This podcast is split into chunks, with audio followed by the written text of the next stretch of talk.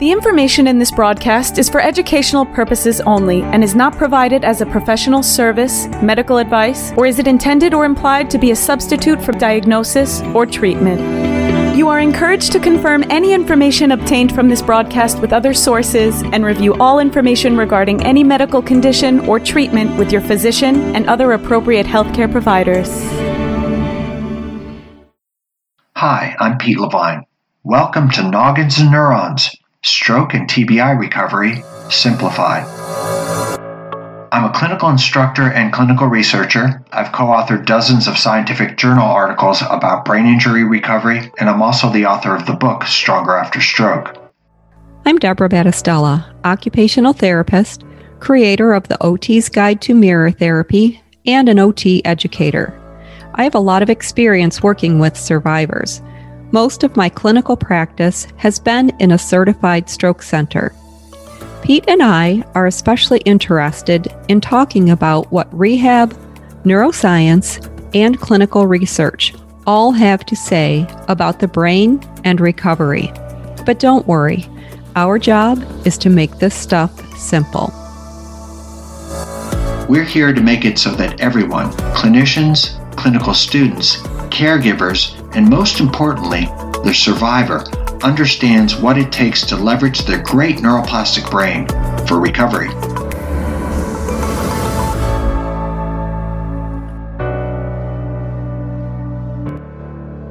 So, one of the things I find interesting about fMRI is it doesn't directly measure neuroplastic change. And I always thought that you would have to get really lucky, drill a hole through the skull, through the meninges, and somehow get a very big microscope and see actual synaptogenesis. And you'd have to be, get very lucky that those two neurons just happen to con- connect at that point. But you're saying in this model, they glow green and you can see that process happening in individual neurons. I feel so lucky to have lived long enough for these techniques in neuroscience that I had nothing to do with to be dropped into my lap. Yeah, these uh, are transgenic mice that seem to be normal, except they have been manipulated to have fluorescent proteins expressed in a subset of their cortical neurons so that you can see the dendritic arbors of the cortical neurons either through thin skull or through implanted windows. And so you can watch the same um, parts of a neuron over time and see how they, they change. And because you have the windows are big, you look at a whole big dendritic field and at least with cortical changes in response to learning new ways of moving, those changes seem not just to be in one neuron. I mean, there's crazy activity get, that gets instigated. And after a stroke, there's crazy activity. There's cra- by activity, I don't mean activity. I mean uh, structural changes in neurons. Uh, structural neuroplasticity um, is just explosive in response to strokes because that's the remodeling process. In the previous episode of Noggins and Neurons, Pete and I reviewed what we've learned and where we're going. We talked about Noggins and Neurons podcast data, who we think our listeners are, and then we talked about reasons for numbers. Hopefully, you'll enjoy our speculations along with the viewpoints that we shared about our favorite episodes.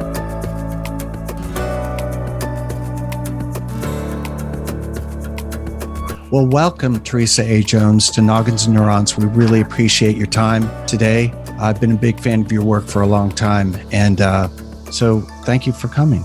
Well, thank you for inviting me. I'm delighted to be here. I understand this is your first podcast. It is. Well, um, you're our first neuroscientist. And so there's a lot of firsts going on. And if you knew how much of a fanboy and fan girl that Deb and I are about neuroscience, we, well, let's just put it this way. We hope that you're not the only neuroscientist that comes on. I think it's really important that the animal research be translated, you know, from bench side to bedside, and that clinicians in rehab understand how important it is to let the animal research not dictate what they do clinically, but inform them in some way. and also give them a perspective of what's coming down the pike because it goes from animals to humans in clinical research and then it goes to bedside. So um, that's what we're hoping for today a sort of insight into what it is that you think that we can use clinically to help people that have had a brain injury. Yeah, well, I, I, I'm glad you, you mentioned that because I, I would like to say early on that my perspective is not clinical, it is from rats and mice. And in general, I think what the animal models are good for is for uh, uh, figuring out in general the way things work and for pointing to possibilities for treatment.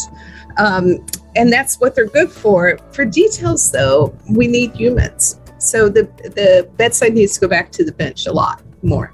One of the things that I think is sort of interesting is that you and if I may call him Randy Nudo, did some of the seminal research with the brain implantation eSTIM trial that then turned into a variety of trials. And uh, one of them I worked on, the Everest trial, where it was a, um, and I'm going to get this wrong, and you know much more about sort of the surgery side of this, but it was a thumbnail size electrode that went over the dura right around the area of infarct, and they were e-stimmed on their brain right around the same time that they got rehab. And that was a good example of where maybe the translation was lost between the animal science and the human science. And you you had suggested I saw there's a talk, and if it's okay with you, we're going to put that a link to that talk on the show notes that you have on on YouTube, where you pointed that out that we, well, not we, because we were just one of the many site that was involved. I was at University of Cincinnati and I did the outcome measures, the Fugl-Meyer and the arm motor ability test. Ah. I think what the point that you made was that when they translated it from animals to humans, it didn't they didn't get the translation right. Right. Um, yep. Yeah. So would you mind talking about a little bit about that translation in any way that you want to and see see where we go with that? Yeah. Well, in this specific example, this was trucking along as a delightful bench to bedside kind of initiative where we had labs such as mine working in rodent models, other rodent model labs in different stroke models, a primate, non human primate lab to ease the translation, and then the clinical side.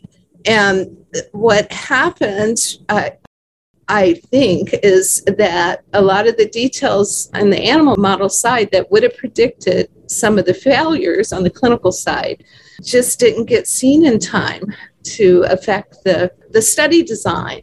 Um, and uh, probably contributed to the lack of effect. Basically, uh, some things got tested that we had already shown wouldn't work, and and so uh, how do you fix how do you fix that?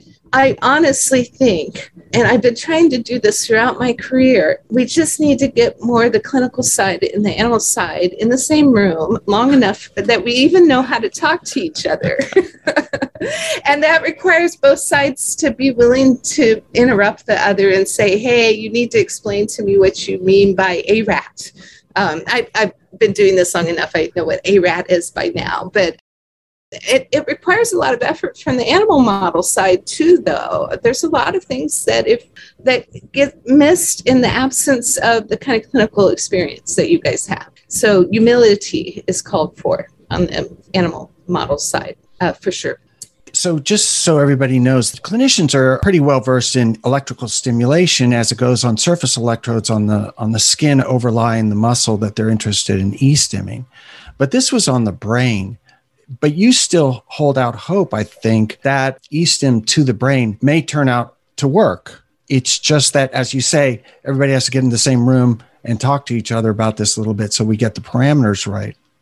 The parameters and the boundary conditions. And I do think that the animal model side did its job in showing that this is a possibility. And it showed some of the boundary conditions, the conditions in which it wasn't going to work. A big one for, for this particular uh, situation was if you couldn't detect at the level of movement, at least, the effects of stimulation in the brain, that went with it not working. Um, uh, that could be, elect- you know, rats have tiny muscles, and so we often observe movement instead of putting uh, electrodes in to, to record them. It, and possibly due to too severe damage to corticospinal tract may, is potentially a variable. In humans? Um, yeah, potentially. Yeah, um, that that would limit its its efficacy. Um, I also do wonder. I'm this work preceded a much bigger uh, field in non-invasive uh, stimulation. That there's still potential there. The conditions are going to matter.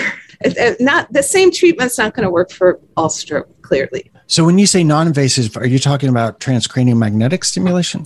Yeah, or uh, transcranial magnetic or uh, direct current stimulation, yeah, which we we are not studying in the lab. In the case of magnetic stimulation, people have been studying rodents, but there there's the issue that it's really hard to get the focus of stimulation that you can get in the big brain humans in a uh-huh. rodent with that that approach. When you think about the difference between the rodents that you use, and you use rats and mice, mm-hmm. right?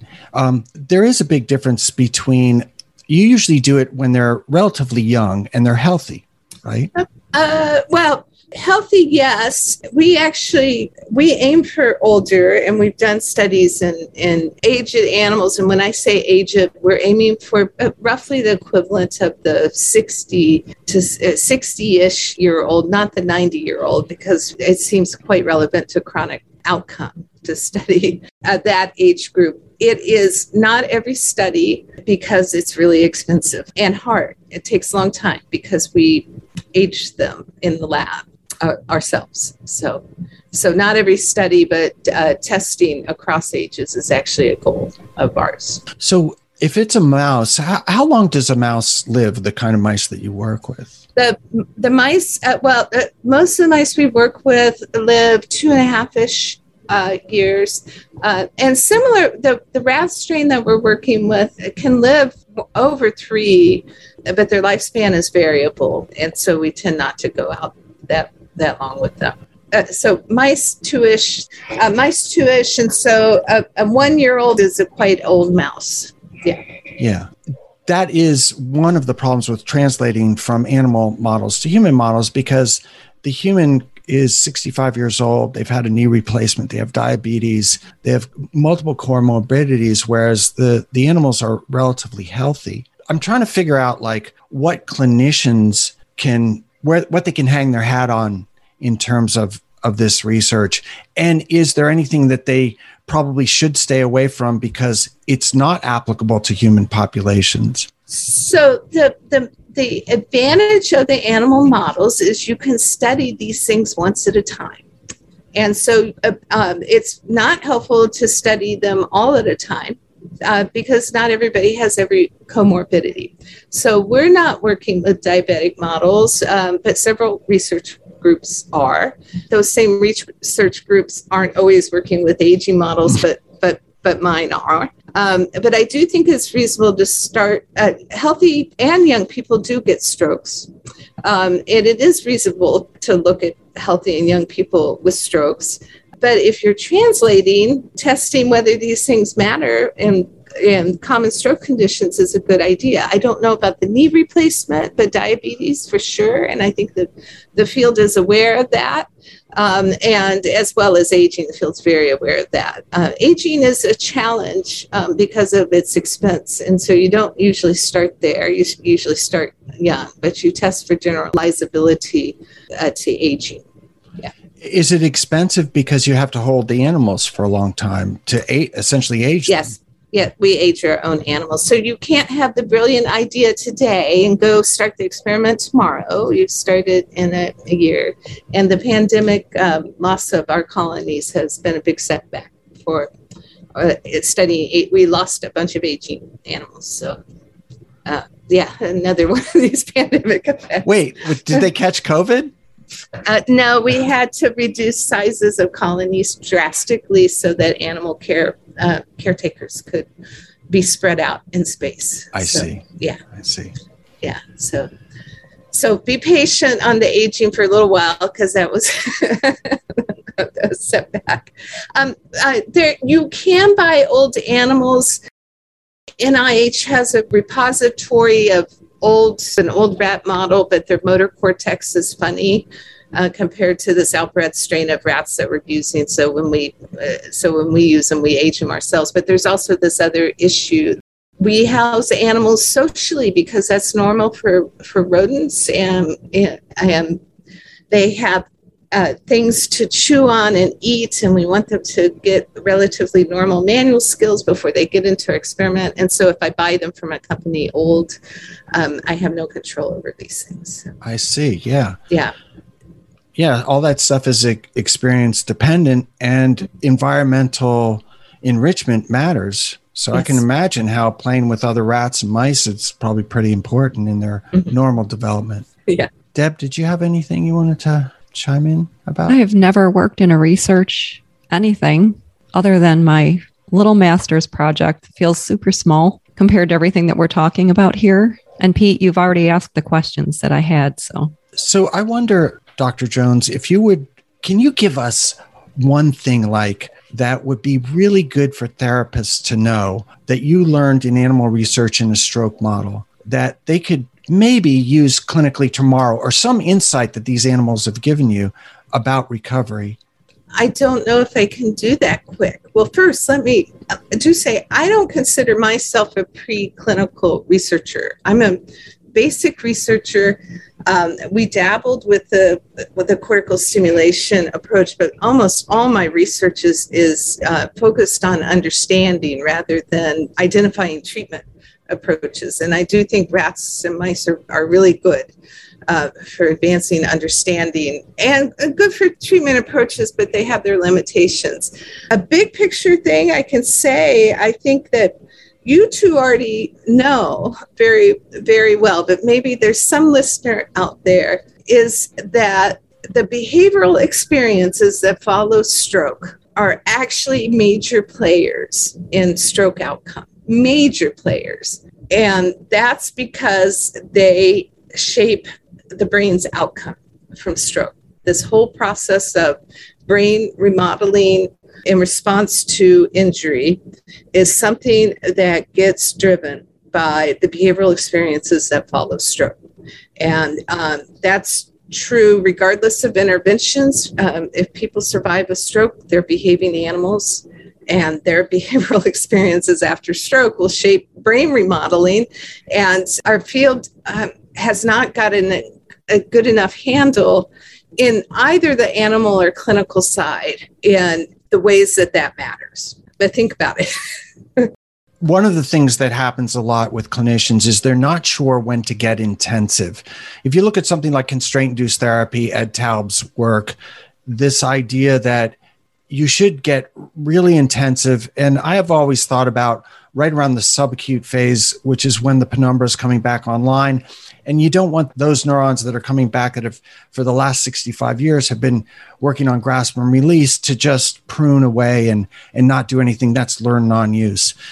Do you have any insight from the animal models about what the timing of intensity, when we talk about intensity, things like constraint induced. Mm-hmm. That's pretty intensive. Is it is there a time when you can make the infarct worse if you do too much too soon? And how might that translate to human models? Yeah, so um, I actually have been a while, but I wrote a review paper that I wish I had, had told you about uh, on this topic. So it, it wasn't my own work. My doctoral mentor, Timothy Schallert, was the first to find in animal models. It, this was uh, Dorothy Kozlowski was the lead author. This was her dissertation work.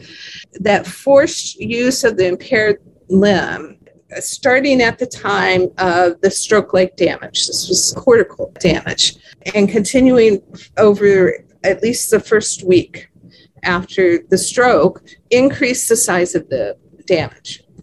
Now, this is 24 7. It's extreme. The animals weren't getting training simultaneously, but it was intense enough. Um, other labs and other models have also shown deleterious effects of this really intense early on rehabilitative activity. So, does this mean it's always going to happen? No, but there is potential for it. And so, when is safe? In the animal models, after about a week, um, but that's uh, but that's animals right i do think you need to be careful timelines in animals and how to translate them to humans is a guesstimate i think what they're better for suggesting is there's a potential to do harm early now, in terms of training manipulations, simply giving animals practice with their paretic limb, how early is too early? Well, that's unclear in part because practice with the paretic limb that's not forced, the animals don't feel like it, they won't do it early. and so that hasn't been that well established. Um, but I do think there's potential for harm early. There's there is also good support for the likelihood that earlier onsets can be helpful relative to really delayed onsets, right? But that research was never suggesting, oh, you got to go early and intense. It's just suggesting starting during an early window versus a really delayed window is probably better. But how that would translate to timelines in humans, I'm completely unclear on. And I think we, I think we need to be careful um, and not trying to glean time points from the animal studies and how they translate to humans. I, I understand your reluctance, but still, I'm going to pick at that scab. I will make that leap. There was an early trial in constraint induced therapy. It was called the Vectors trial, uh, Alex Dromerick. And he found the same thing that if you did too much too soon, the outcomes were worse. Mm-hmm. But there's this pressure on therapists, and Deb could probably speak to this more because she worked in acute care, that they're literally saying, you know, as soon as they wake up from the stroke, you got to go it's it's very important and it's a mischaracterization of the way the brain works the way the brain heals how much time it needs. And so i think that that would be interesting to therapists that look there is a time right after the brain injury you, they need to convalesce. Yeah and uh, there's that and there is not good support from the animal literature that says you need to get up and go. There's not. Um, now this doesn't mean that you can't intervene. Uh, it, since you mentioned the vectors, Alex Dromerick, I don't know if you saw this. Um, I think it was last fall. They were measuring that using activity monitors uh, starting in the hospital bed. So very early activity of how uh, stroke survivors were using their hands, and this disuse of the impaired extremity was evident from the very uh, beginning.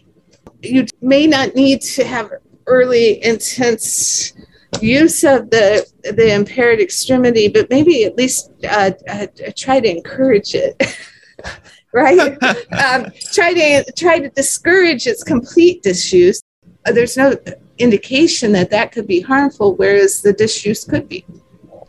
Yeah. And so then it becomes a discussion of intensity because often therapists will say, well, what do you mean by intensive? I think I mean is constraint induced, where you're constraining the unaffected side. And right after the, the brain injury, you're forcing them to use forced use of the affected side. That's a little draconian, whereas, as you say, if you can get them to move it, and as the brain is coming back online, it remembers, hey, this, this is what I used to control. I want to control it again it's possible, and again, rat researcher here, it might be helpful just to uh, to encourage them to to to use it together with the compensatory way that they're using their their good limb.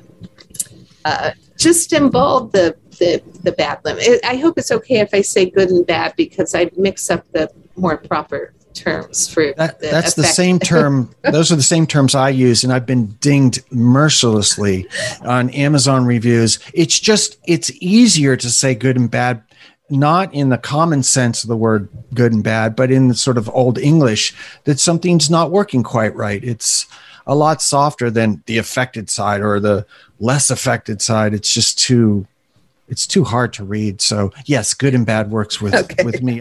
You know and everything that you two are talking about the too much, the not enough, and the behavioral. So I worked in critical care units in a stroke center and we got people up, we got them mobilized, not so much to get their affected side moving, but to get them moving so that we could prevent pneumonia and things like that. But there are always those people who are super impulsive and they just want that affected side to work so bad and they'll just keep trying over and over and over again. So those are that's kind of the person that came to my mind when you were talking about all of this. And I guess I'm trying to figure out the behavioral components and what does that mean for us? What should we be encouraging? Should we be discouraging something? I'm going to predict that Dr. Jones doesn't want to talk about that, but I could be wrong. She, well, yeah, doesn't work with humans. I was going to say that that I think you should take what I say with a grain of salt, but I see nothing in the literature that suggests you should discourage them from using their affected side. Peter, you may disagree with me, but it's not the same as constraint induced movement therapy. Um, it seems hard to believe they could overuse it during the time that they're actually awake. Yeah, because they're really not awake very much. They do tend, people do yeah. tend to sleep more following a stroke. So, can we talk more about the behavioral experience? Oh, yeah. Well, you know, I'm uh, besides being a neuroscientist, I'm not just a neuroscientist. I'm a behavioral neuroscientist, um, and what that means is is I study brains to understand behavior, and so I can talk about uh, behaviors all day long. I think that the reason I stress it is stroke changes behavior. Brains evolved to change in response to behavioral change. And so it seems safe to assume that the behavioral changes that are instigated by stroke will change the post stroke brain because those behavioral ch- uh, changes start early after stroke. They also overlap with the period when the brain is undergoing this really dramatic, widespread repair and remodeling uh, process, which is beautiful. That repair and remodeling process is dependent upon neural activity patterns. And what determines neural activity patterns are behavioral experiences. And so I think that you need to study the way behaviors are changed by stroke in order to understand the mechanisms of stroke recovery as a result. I hope I just made sense um, out there. That that does make sense, and often people have had a stroke talk about the anniversary of their stroke as their rebirth day. They see that their brain has fundamentally changed, not just because there was an injury, but because they changed behaviorally, as you point out, which then changes the brain. It becomes this big cycle. So that kind of makes sense that the two feed on each other. With that that big general idea, the most obvious ways that, that uh, to me, not not saying obvious in general, but the most obvious behavioral changes that occur after stroke are the are the ways that people um, and animal models compensate for the onset of impairments. That the the behavioral adaptation, compensation, behavioral adaptation to stroke is actually a really remarkable uh, behavioral change rats and mice and, and non-human primates and humans all incredibly clever at coming up with strategies for getting by with life in the in the presence of an impairment. And so uh, uh, behavioral compensation is a, actually a profound category of, of, behavioral change that is probably normally, well, at least animal models suggest is probably normally a major driver in the patterns of brain remodeling to stroke, for better or worse completely makes sense. And it happens in humans. In fact, therapists are in love with this concept of focus on function, that you can use compensatory stuff. Even though the brain is in a battle with itself to recover what it once had during a period in which the penumbra is coming back online, there's all these neurotrophic factors coming in and driving cortical change, brain changes, learning, and it and it makes the good side even better. I mean, if it's the non dominant side, it ends up doing stuff it's never done before. So now you have this great opportunity for the brain to do exactly the wrong thing because we're focusing on function, which is necessarily focusing on compensatory movement. But that kind of makes sense because the therapist wants the person to get on with their life. The person wants to get on with their life. Heaven knows managed care wants them out. So there's the, tons of pressure to do the wrong thing in a way. And I wonder if it would be helpful if you would talk to insurance companies and tell them that, hey, if you do compensatory movement too much, I mean, they're not listening to us. That's clear. You know, the compensatory movement can can in really halts recovery in a lot of ways. Well, I, there there is clinical support for that as well. So it doesn't need, I'd be happy to talk to insurance companies if they would listen, but I doubt that they, that they might. Yeah, I think that compensation is not necessarily bad, but there is converging support from the animal models, from my own work over decades, and from the clinical side, the compensation coupled with disuse has the potential to uh, to impede recovery of more normal movement. You guys have done a whole podcast on disuse. My work with rodents suggests that uh, getting up and returning function by learning to, to rely solely on the good hand is really potently shaping brain remodeling uh, responses in a way that makes it not change in response to practice with the bad hand as much, improving the more normal that you might get back if you hadn't um, uh, learned to get by with life with reliance on the on the on the good hand. I'm thinking of Mindy Levin's work on uh, stroke survivors with, I think, mild to moderate impairments that in using the paretic hand, relying on trunk movements to extend the hand when they had the capacity for more normal hand extension in the more normal way was was deleterious to that recovery. There's of course going to be some point where that more normal is not going to be possible and the compensation is a beautiful solution to it and you should uh, you should drive brain plasticity to support it.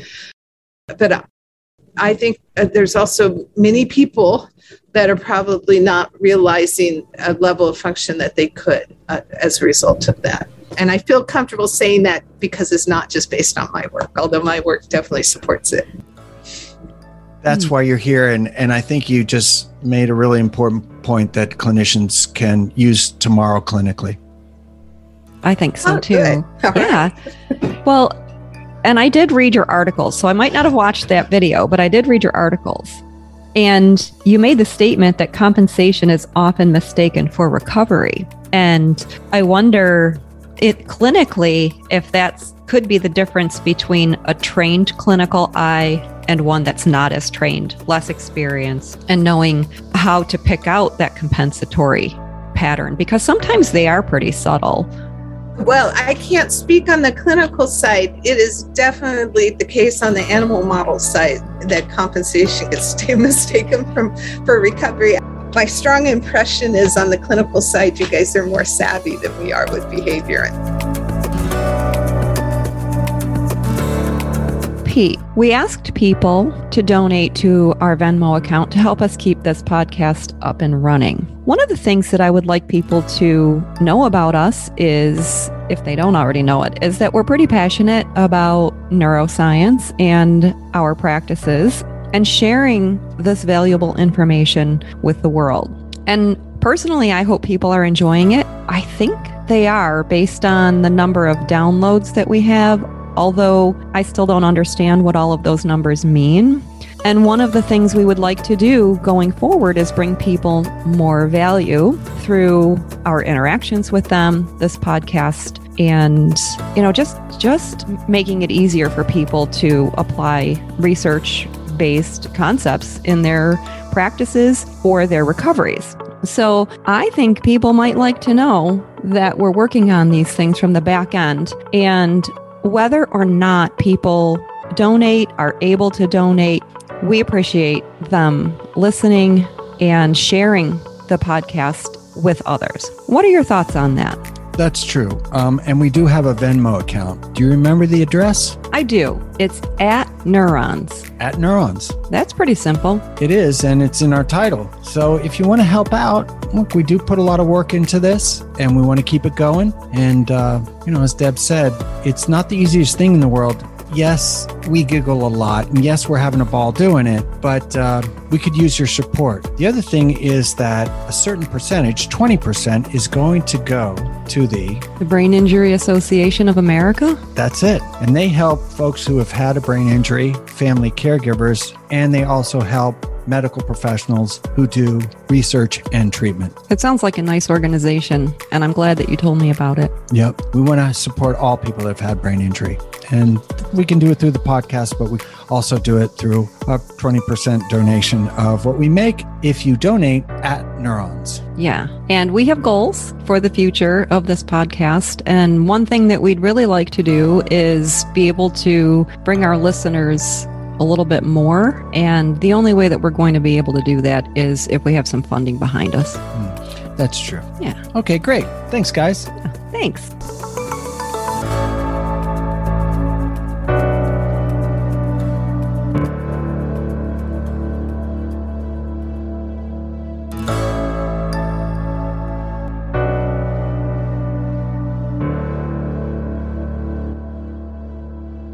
Read in one of your papers, I think it was also a review paper, where you say doing kinematics on rodents is next to impossible because I think you literally said that the reflective markers don't stick very well. um, yeah, the, uh, but you also said that there was something coming down the pike that may take care of that. And I'm interested. What is that? What are kinematics well, for a rodent? Yeah, well, I'm not doing this work. Unfortunately, I don't have to. Um, I know that people are attempting to use machine learning approaches and other automatic video processing approaches to, to, get more detailed quality of movement measures that more, might better approximate uh, what's being done in, in clinical. I haven't seen an explosion of those in the literature yet, but I'm expecting them any day now. Yeah. Maybe like little rat suits where they put it on and the the reflective markers are already on the suit. I think we actually did that in a study at Kessler. Yeah, yeah. So we got to well, work they, on the rat suit. Well, with the rat suits, um, uh, uh, they uh, they will just chew on the suit. So. There's a behavioral adaptation that we don't have to worry about with humans. Mm-hmm. Um, may I just digress a little bit? I want to. I stalked you online a little bit. It's it's not stalking really. What it is is uh, I'm curious about people and how you got into this and everything else. And I want to just say that our lives have sort of crossed paths, not just with the brain implantation study, but um, forever. My parents owned a house in Summit, New Jersey. They just sold it very recently, and they they you know where this is going right? So um and and they sold it recently but they bought it in like the early 70s we didn't live there much. We went overseas. Uh, did you spend some time in the next town over new providence? Did i read that correctly? I, yeah i don't can't imagine where you read that. Um yes. Actually my when was it, it was it's like sixth through eighth grade, my family lived there, and it was actually Berkeley Heights. We lived in walking distance to Bell Labs. Uh huh. I know where yeah. that is. Yeah. Yeah. So, but it take it takes me it takes me like a full week in in New Jersey to get the accent back. Yeah. the price of I don't know the Pathmark. It's sort of like that nasally kind of thing. Yeah, I miss it sometimes. Not really. I, I we moved. I'm in the hub of the universe, Cincinnati, Ohio. You live in Austin. It's gorgeous. Where Deb lives, it's gorgeous. Don't move to Cincinnati. Just I'm, I'm stuck here now. Um, but yeah, I mean, uh, we left when I was like uh, 13 years old. So, and you're a few years younger than me. So there may have been a time that we saw each other at a football game or down at the at the local ice cream parlor. It's very very possible. Also, when did you move to Austin, please? Um, so I moved here for my current gig in 2000, but I went to grad school here. Yeah. Um, so that would have been 80. So I was here from 87 to 92.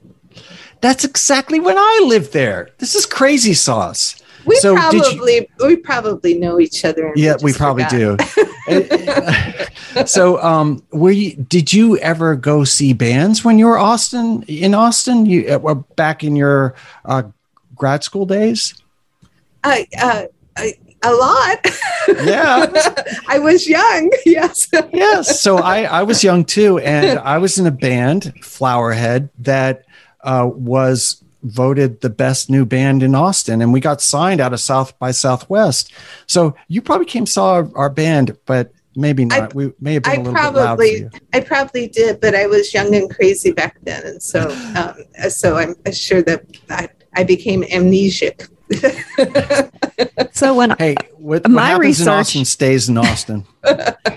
my research landed information about some people thinking that University of Texas at Austin is a party school, but most people go there because of the academics. Well, you know, I think that those are I, I, that uh, that if it's a party school, that the undergrads here um, uh, sure do work hard. Um, That's awesome. uh, they're not here now, but my lab is usually about half my lab is undergrad. I, I have first authored undergrad papers uh, quite often. Yeah, so they're they're good here. They work hard. They play hard, though. You don't know what they're doing on their off hours. Uh, well, you did too, right? Um, in those- Right, absolutely. Mm. And look, our brains don't fully develop to what, 25, 27. So all that stuff is pre 27. We're fine. We can, because if, if we're going to dredge up that stuff, forget it. It's all over. exactly. Let's not. We all been there, done that. They're enriching. They're enriching their environment in Yes. that activity, right? Lots of behavioral change going on there. so I wonder if we could talk a little bit about the bimanual work that you've done. Sure. Uh, yeah. Well, this is actually a new direction. We haven't done very much work on it, but I'm just fascinated with it. As you know, Deborah, there's a ton of a ton of uh, interest in bimanual training effects on the clinical side, and it's not been paralleled on the animal research side. A, but also I think that the animal research side has not done much work on how the mechanisms of bimanual skill learning, even in intact animals versus unimanual skill learning. And so I think this is a, a huge knowledge gap that's a problem given that we use our hands together most of the time, um, even after stroke. Um, animals certainly use their paws together most of the time. And so we set out to just ask the simple question of whether training a bimanual task would influence function after stroke. There was a big issue that we didn't have, we had to develop the task uh, for it. And a limitation working with rodents is you can't tell them how to do a motor task. You just have to create a motor task that encourages them to do it the way you want to. The bimanual task we came up with was to have them reach and grasp for a piece of popcorn that was on a pin that they couldn't get unless they used both paws. The very first rat that we had perform the task uh, did this in a fairly symmetrical way. That could be sort of relevant to clinical rehabilitation approaches. That was the last rat that did it. And so uh, the task does not resemble any bilateral training approaches that are used clinically, but is still useful for the question of whether practice in a, in a skillful bimanual task influences uh, unimanual function with bad limb. That was the question. And we found that it did. So animals had unilateral motor cortical infarcts that impaired one forelimb, the forelimb that they preferred to use for unimanual skill reaching tasks that they were proficient in. So it impaired function in that unimanual task. The bimanual training over a period of weeks greatly improved the unimanual function with the paretic limb. And it did that despite the fact that animals performed the bimanual tasks with major compensatory reliance on the good limb. So extensive bimanual training in which they were compensating in big ways on the good limb to get the task done greatly improved unimanual performance with the paretic forelimb.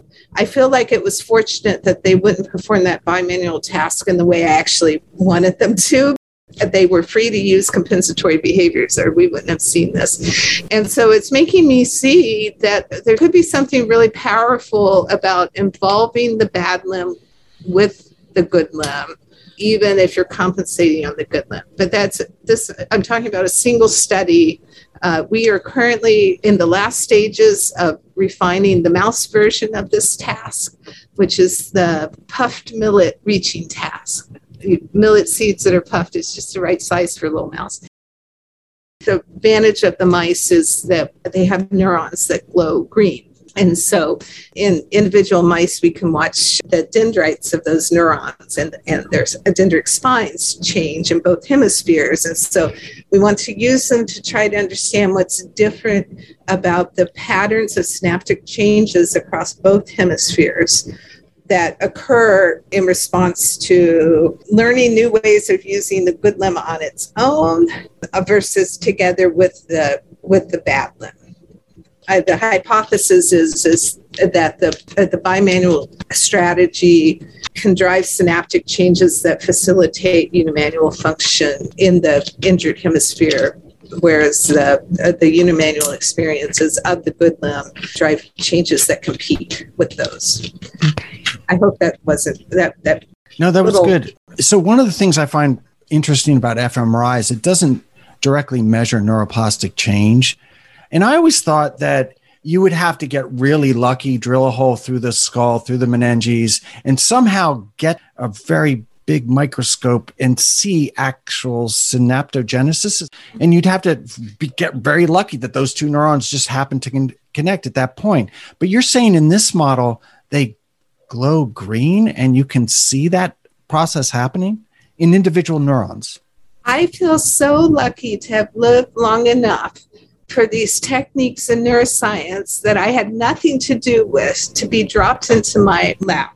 Yeah, these are transgenic mice that seem to be normal, except they have been manipulated to have fluorescent proteins expressed in a subset of their cortical neurons so that you can see the dendritic arbors of the cortical neurons either through thin skull or through implanted windows.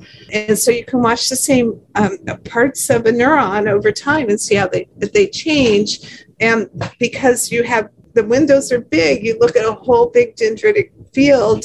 And at least with cortical changes in response to learning new ways of moving, those changes seem not just to be in one neuron. I mean, there's crazy activity that gets instigated. And after a stroke, there's crazy activity. There's cra- by activity, I don't mean activity. I mean uh, structural changes in neurons. Uh, structural neuroplasticity um, is just explosive in response to strokes because that's the remodeling process. Hmm. Well, when you say a window, it, what what does the window look like? Is it microscopic? I mean, how do you see this stuff? The window is a glass cover slip of the kind you put on a histological slide. And you implant that into the skull of a mouse. And you can look down and see their cortex, even just walking around their cage. Um, uh, but for imaging that, I, I, know I, I, didn't develop this. We should do this in humans. I, I we wish, just got to you know. DNA change them so that they glow. Yeah, uh, the yeah, I mean, it is. It's really cool. Now, to see the dendritic spines, you do need to put them under a fairly a fancy microscope, a two photon microscope. And we, but most of our work, we briefly anesthetize them. Um, but other people train them to be comfortable under a microscope, often because they're on a little ball that they're moving. They give them something to do so they can image them repeatedly. Yeah, it's, it's amazing it's it truly is amazing to me to be able to see individual most of my career, neuroplasticity was inferred from histological brain sections between animals at different time points or after different manipulations. And now you can actually just watch it within individual animals. I don't know how we would do this in humans, though. Um, uh, mice are used for this not just because they're transgenic, but also they're a little easier because their skull isn't so thick. Oh my gosh, with a human skull, that would be a tough. you literally yeah. have a window onto the brain. Yeah, it's really cool. That's fascinating. it seems like sci-fi to me, and I'm a neuroscientist. So yeah, it is kind of sci-fi. Yeah. Oh boy. I, one of the reasons I think that everybody in rehab research on the clinical side is interested in in the upper extremity is because the hand takes up so much cortical real estate. We kind of, th- except for the mouth, like there's nothing bigger up there in both the motor and sensory homunculus, and um, and we, I think we figure that if we can figure the hand thing out, I mean, especially finger extension and uh, rodents have these great they look like little witch fingers. They're beautiful quite beautiful hands. I used to show it in my talk and and they they they, they it's like the long nails and they have a little thumb but i understand that they also grasp through their with their thumb as well. Mhm. so you have this great sort of organ the hand and then if we can figure that out we could easily superimpose it on something like dorsi and plantar flexion lower extremity which is a much simpler apparatus. Um, but also the other reason we focus on the hand is we got rats and mice and they're so human-like in their representation. And then we can see their brain as as their the neurons are connecting. That's probably pretty important too. Yeah, I, I do think that rats and mice and the fact that it is really fascinating to watch, see how primate like it is that they use their hands is is a driver, but it doesn't mean lower extremity isn't also an important uh, uh, isn't also really worthy of a lot of focus. There is the issue with rats and mice that they don't they don't walk like humans on on on two legs, but on the other hand, they given that you can still learn things for them. Yeah. I guess the other problem with the lower extremity in humans is you can do finger tapping tasks, wrist extension flexion. You can do stuff without shaking the head so that the fMRI is blurred. Whereas with the lower extremity, such big bones and big muscles and big movements that if you do that, it, you got to cage people and it gets awkward, let's say. Oh, I hadn't thought of that. See, I things I don't consider because I don't work with humans. You just look right into their, their brains. yeah, so cool.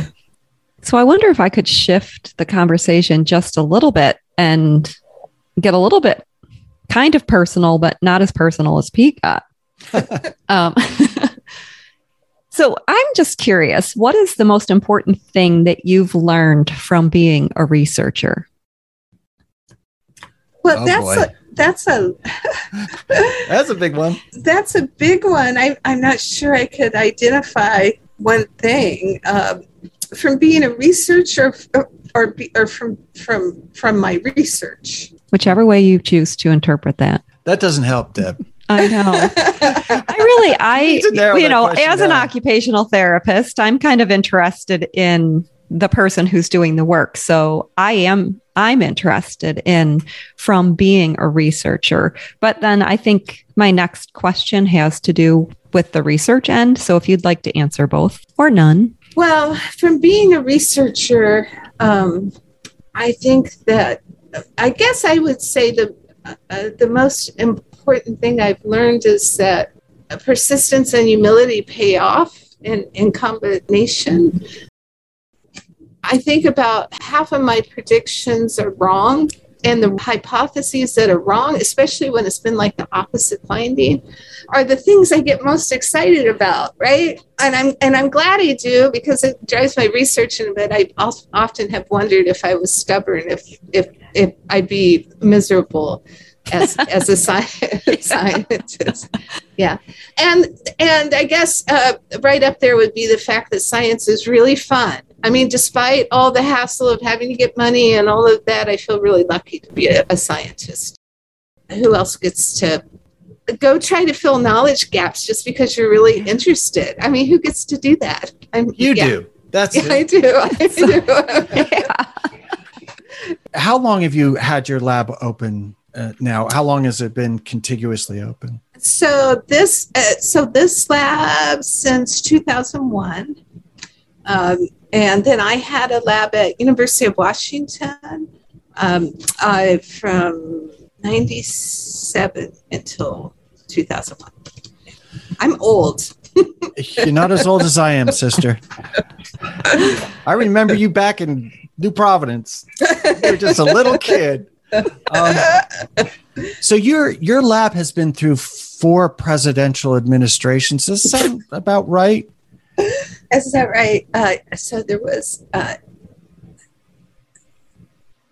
yeah, Was it Yeah. George W. and then Obama, and then um, who's after that Obama? uh, that yeah, he's hard to remember. Yeah.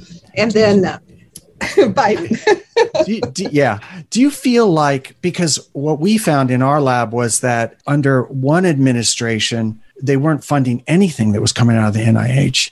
And when Obama came to office, he he made a big deal about saying we're going to fund shovel ready projects, stuff where immediately people will be hired because the economy was tanking. I mean, it was terrible in 2008.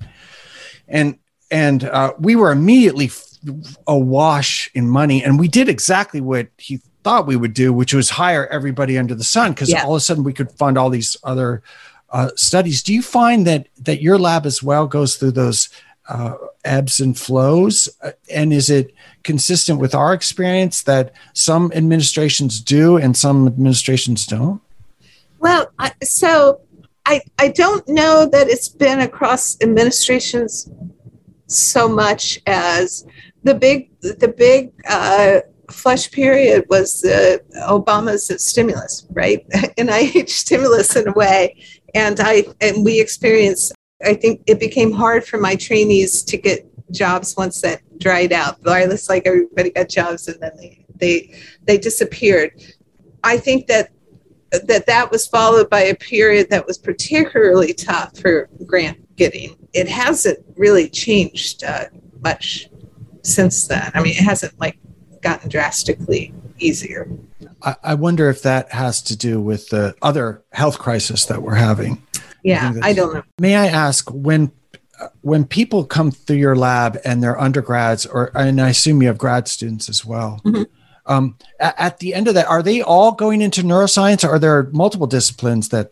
Uh, many of the undergrads go to med school from here, and so I have a lot of uh, pre med, but but a lot go on to to um, grad programs, including in neuroscience. My grad students, um, uh, some go on to academia, but others uh, decide they don't want to do this with their life. Um, I have one former grad student's uh, program officer at NIH who left a tenure track faculty position for that. to Work at the Um, NIH. Uh, yeah, well, it's a good, it's a, we need good people there. So I'm happy about that. Absolutely. Um, I had very few of my former grad students in uh, academic positions, but I think that that's, that's because those are really competitive. Mhm. But I have some, yeah. yeah. And may I ask what what do you what are the names of the courses that you're teaching now, and and and, and what do you teach in these courses? Well, currently, of my undergrad offerings, I am offering a course called Neuroplasticity and Behavior. That must be well attended. well, um, it's I keep agreeing to offering it as a writing intensive course. That our department needs a certain number of courses where the students have to write a lot, and there is there are a lot of work for me, but uh, it needs to be done. Uh, I know, but that uh, but it's really fun to teach about brain plasticity, as as uh, you can imagine. Um, and then the other thing I do is I'm an honors research instructor. So psychology honors students take a two course series with me, and that's really fun. And they're doing honors projects uh, on all sorts of topics in psychology. So. one of the th- thing that Deb and I talk about sometimes is how scientists can be god awful writers. And I I do peer review articles and a lot of times I'm just correcting the English although in their defense they're Italian or they're Chinese or something you can kind of tell that it's getting lost literally in the translation. I bet writing is really important. Like Deb was pointing out that you're a really good writer. It's it's hard to make complicated things focused in a way that everybody can kind of read it. So that skill's got to be pretty important. I know you've got to read probably some pretty bad writing sometimes with your students, but it's got to be important skill because if we want to translate from from bedside to bedside or wherever else, so much gets lost in science and yeah so it's probably writing writing is uh, writing's a skill that takes practice and, and, and benefits from guidance. Uh, my doctoral mentor tim schallert uh, was brilliant at improving writing skills. I really benefited from him. I was also a general humanities major as an undergrad which probably didn't hurt. You did your share of writing. Yeah your papers flow nicely. You oh, just well, thank you. You set up, you set up, you explain, you set up the next topic and it just it flows. I don't necessarily think it was everything was easy to read. I had to go back and make sure I was understanding what you had written about, but the flow was it was so easy to follow. Thank you. Word limits, word limits make us too mm. terse in our writing. Yeah. Focused. There, there is one terse, more thing. Focused. terse sounds so negative. yeah it does help to have that limit because then you can't go off on tangents or go down rabbit holes like we do sometimes. Kind of like Twitter. Rabbit oh, sorry, holes and on. Tangents are so fun though. they are, they are, but not when you're grading a paper at least. That's true. That's mm-hmm. true. I wondered if we could bring this back around to something that you said in the beginning about communication. You and Pete determined that the researchers and the clinical side need to communicate. And you also used the word humility. And you use that word a couple of times, which I do think it's having some humility is really important for being able to to grow and to move beyond what you think might be true to find out what's really true. But it seems like communication across the across the spectrum is challenged. And I wonder if you have any ideas or suggestions for how to make that happen. I know that the way I have dealt with it is is to go talk to people on the other side a lot. I think our field has formats to do it. Maybe you guys have solutions, but how do you make the people that should be doing it who aren't doing it do it? And I, I haven't come up with a solution to that. And I have to say, I do feel like it's it's gotten so much better in the context of stroke rehabilitation in that subrealm of stroke, we're actually doing that pretty well compared to the way it was when I first started, in part because there's enough meetings across those divides. Um, and so I think that, that that helped a lot having the joint meetings. I don't feel like we should make the clinicians go to to every rat talk. I'm not suggesting suggesting that, but having people in the same room um, and, and I, I said humility, but I guess it's not just humility, it's willing to just not caring uh, that you uh, having an ego that that doesn't depend on people thinking you're smart it's like the willing the willingness to let people think you're stupid because you're asking stupid questions. I don't know if that's humility so much. Uh, uh maybe it's it, it's I don't careisms. that, I don't careisms so, are good. Yeah, that is so risky that that behavior, and yet it's so important because I always feel like the dumbest guy in the room. And it's because I'm like you always surrounded for a long time by PhDs and MDs and MDs with PhDs. And it's like, just shut up, do your job, you know. And but everybody has valuable ideas. And if you can get over your own fear of of inability intellectually, you can really do really great things, I think. I, I wonder if that it is that ego that keeps us stuck in a place because I, I find with aging the I don't careisms are easier and it allows for more questioning and curiosity. I think when when I was a youngin, uh, neuroscience was still very male dominated, and uh, people assumed I was stupid. So I sort of got away with asking stupid questions. I think in a way that maybe not everybody does. I, there was a way to impress upon trainees that that's actually help. So what if people think are, as long as they forget who that stupid was person that asked the question by the time they're reviewing your paper, right? Yeah. Have your name tag. exactly. Yeah, cut your hair. I wonder too if some of the students that have worked with you, if they, as they go on through medical school, I wonder if they will be inspired to. I, I, Communicate. I, I hope so. I, well, this isn't a med school, but boy, they send me letters uh, that say that suggest uh, the possibility. Yeah, that's nice to hear.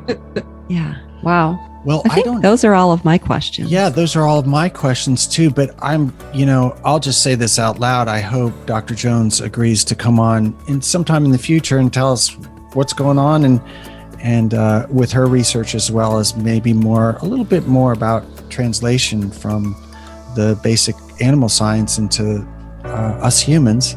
So maybe we should let her go. I know We've we've tortured her taken up a bit of her time. Yeah. Well, this was fun. Thanks, guys. Thank you so so much, much.